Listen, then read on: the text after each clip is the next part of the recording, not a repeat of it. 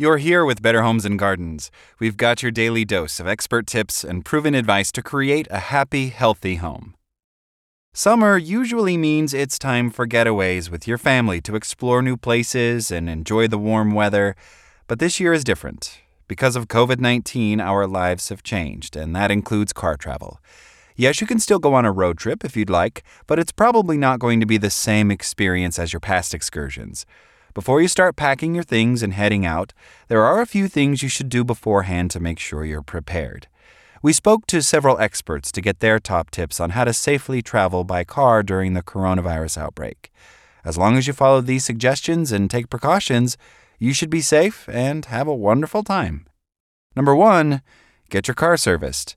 Even if there isn't a pandemic going on, this should always be your first step. But servicing your vehicle is even more imperative now, as you likely haven't been driving it as frequently in the past few months. Consider having a mechanic check the essentials such as your tires, brakes, battery, and fluid levels, says Laura Adams, safety and education analyst at Aceable, an online driver's education website. Number two, bring extra supplies. Make sure you stock up on all the goods, including sanitizing products and face masks, especially now that some states mandate them, says Lindsay Maxwell, co founder of the travel blog Where You Make It. She also happens to be currently traveling across the United States in her converted van. Bringing extra food, snacks, and drinks can also be a great idea, so you don't have to stop so much when you get hungry during the long ride, she adds. Number three, avoid certain areas. Unfortunately, many of the top travel destinations in the country, including many places in Florida, are also current hotspots for the coronavirus, so you should definitely avoid a visit. However, that's not the only precaution you should be taking. Jean Moorjani, a pediatrician at Orlando Health Arnold Palmer Hospital for Children, explains that those who live in hotspots should avoid cities with low cases to prevent the spread of the coronavirus. She also strongly suggests you consider staying home altogether if you live in a hotspot. Number four, be efficient.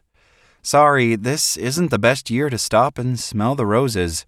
Maxwell explains that even though stopping at your favorite restaurants is enticing for road trips, this year might not be the best idea with the risks of contracting COVID 19. She says that you should limit your time in public places, including hotel elevators, for example, to limit your exposure. And number five, look for places to stay with no contact services. Whether you're staying at a hotel or an Airbnb, find out what prevention and sanitation practices the building is doing. Services such as contactless check in, payment, and mobile room keys can help you avoid the coronavirus, Adams explains. Another idea? Consider staying on a lower floor level so you can take the stairs and avoid elevators when possible. Thanks for listening. Meet us back here every Monday through Friday or head to bhg.com to learn more now.